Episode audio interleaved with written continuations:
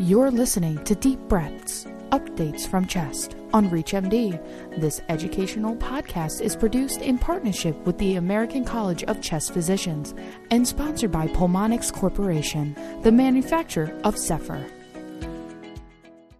Hello, I'm Dr. Frank Sciurba, Professor of Medicine and Director of the Emphysema COPD Center at the University of Pittsburgh Medical Center. Uh, Zephyr endobronchial valves offer a real opportunity to improve symptoms and quality of life in appropriately selected patients who have severe COPD and emphysema and who are maximized really on all other available therapies. I'm here with Dr. Emily Yi, a community pulmonologist who's also here at UPMC, and we're partners in making these valves available to our COPD patients. Emily, thanks so much for being on the program with us today. Frank, this is an exciting topic for me. I have referred a number of patients to your program at the Lung Center, and the experience has been great for my patients. Your program has offered real additional options for my patients.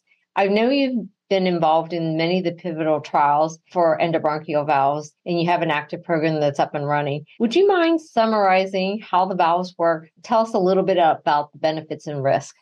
Yeah, sure, Emily. Yeah, so we had started doing lung volume reduction surgery and found that that resulted in significant benefit, but it was a lot of, for the patients to go through. And so valves wind up being minimally invasive approach to the mechanisms that benefit these patients through the surgery. And basically what the mechanism is that we collapse a lobe and we try and target the worst lobe of the lung and it allows the better quality along now to expand and exhale more completely within that limited thorax. This allows the diaphragms to come up and it allows really less work of breathing and improved inhalation and exhalation within that thorax. There's been now a series of clinical trials that have really evolved our understanding, not only in showing the benefit, but also in helping us to really select those patients who are better candidates and which we'll be discussing as we move along. What we found is that now we can target that the majority of patients really have clinically important improvement in lung function, but also almost two times the clinically important difference in quality of life and improvement in exercise tolerance. Patients need to know though that there are risks associated with this. The biggest risk is a, a pneumothorax that can occur in about a third of the patients, but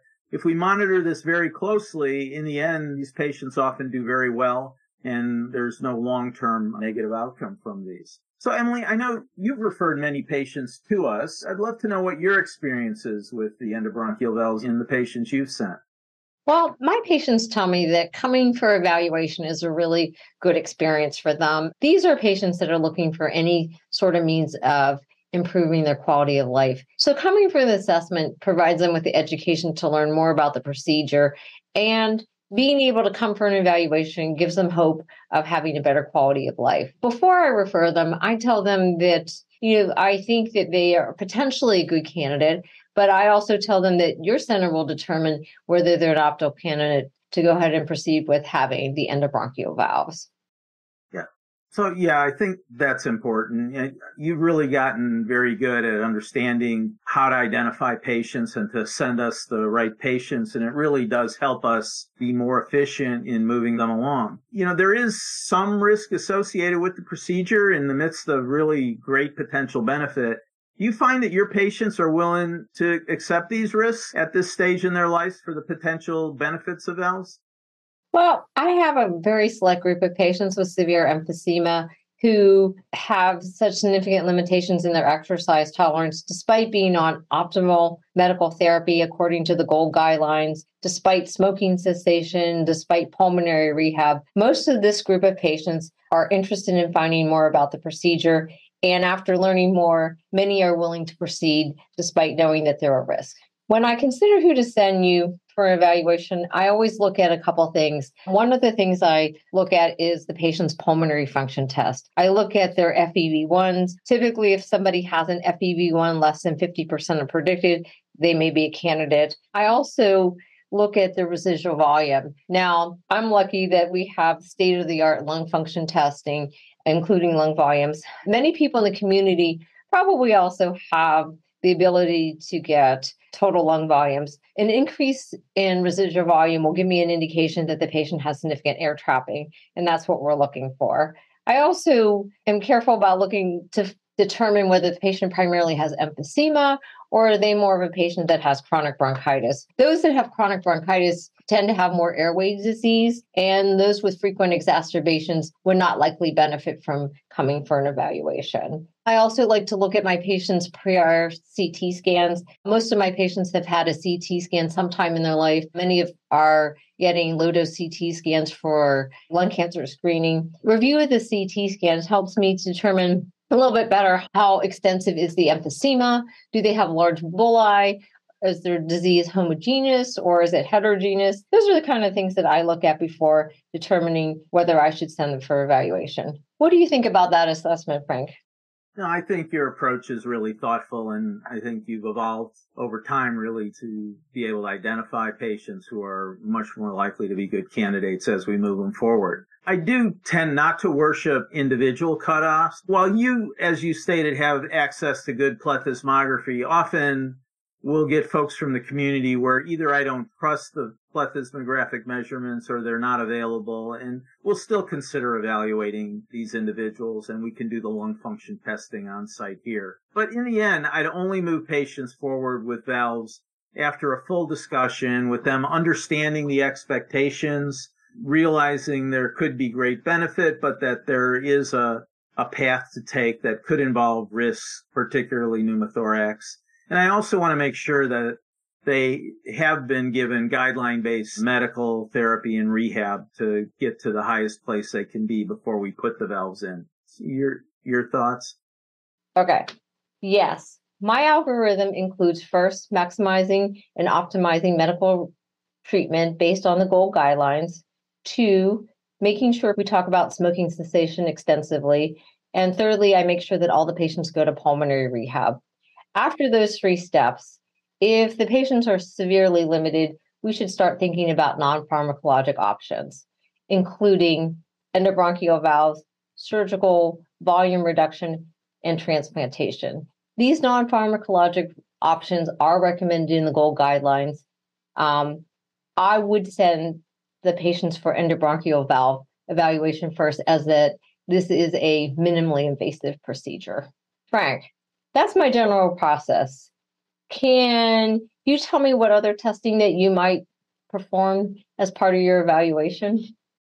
Yeah, no, I, I think your process and approach to your patients is correct. And I think to the world should start really thinking of going down to endobronchial valves when they are preliminarily seeing it's the right candidate and they've done everything else they can because it's now, you know, an established guideline based therapy also finding that correct window where it's not too early. You know, we want patients that are, are very symptomatic. We're not going to be putting these in, in mild patients, but we don't want it so late that they've now become frail or they're overwhelmed with their pulmonary hypertension or comorbidities that uh, now dominate their symptoms. So improving their mechanics is not really going to help them out. So to assess comorbidities, we're often going to get an echo, a transthoracic echo, and a cardiac, often a regadenoson challenge test, stress test.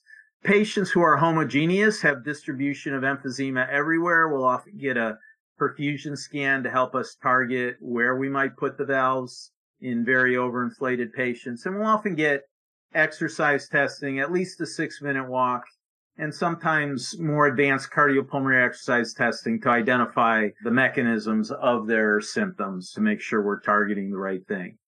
That's good to know. Now that we've discussed who might be a good candidate, can you tell me a little more about what my patients should expect when they come for the valve procedure?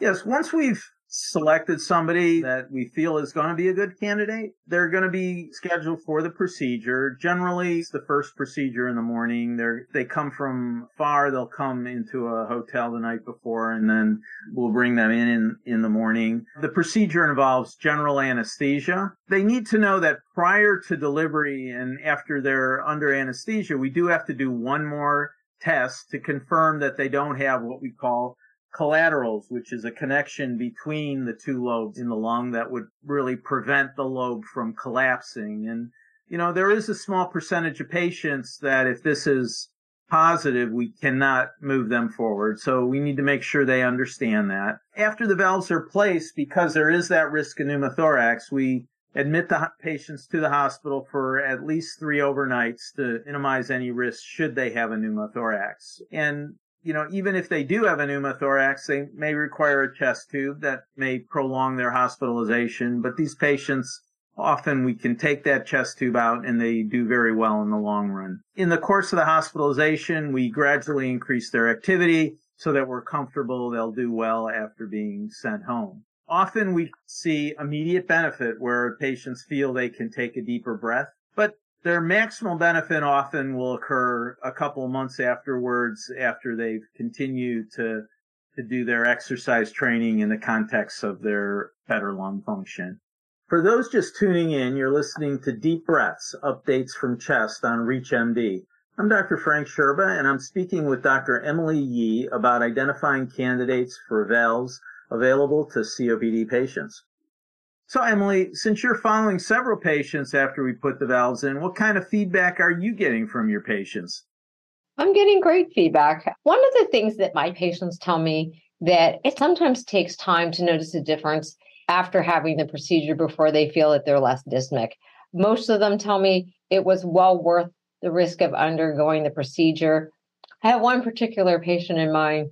It's a uh, a woman in her 70s, severe emphysema, very compliant. She talks to all of her friends at pulmonary rehab and encourages them to ask their pulmonologist whether they could be referred for endobronchial valves. So this procedure can really be life changing and I think it's something that we need to consider sending our patients for an evaluation.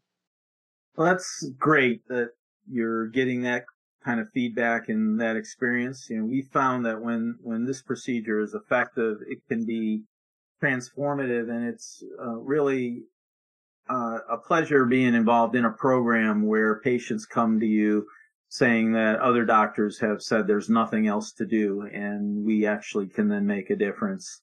So really, I'd like to summarize the key points. Um, first, really, patients with severe obstruction and emphysema on imaging should be considered for referral if they're on maximal medical therapy, including rehab, but who continue to have severe limitations in their exercise tolerance and quality of life. Second, there's a real chance of benefit post valve insertion with the majority of patients experiencing meaningful improvement in lung function, walk distance, and quality of life. But it's important in my point three to set expectations. This is not a new pair of lungs, but a therapy that improves their quality of life and symptoms. It's a real chance for benefit, but they need to understand that there may be risks. Any last thoughts on your part, Emily? Well, as a community pulmonologist, I think we as a group need to be more proactive in considering sending patients for valve evaluation this new procedure has really enabled a number of patients to feel significantly better and change their quality of life. It can certainly be a game changer. I think sometimes in the community, we wait for a really long time before we try out new therapies. And I think now is the time to put this in our algorithm. So once the patients have been optimized from a medical standpoint. They've quit smoking, they've gone to pulmonary rehab, but are still limited. I think that's the time that we need to send the patients for an evaluation, and probably sooner is better than later. Emily, I'm really pleased that you've agreed to join me on this discussion regarding community referral of these patients for endobronchial valves, since you've really been a great partner. Frank, thank you so much for inviting me. This episode of Deep Breaths Updates from Chest was produced in partnership with the American College of Chest Physicians and sponsored by Pulmonx Corporation, the manufacturer of Zephyr. To access other episodes in the series, visit reachmd.com/chest, where you can be part of the knowledge.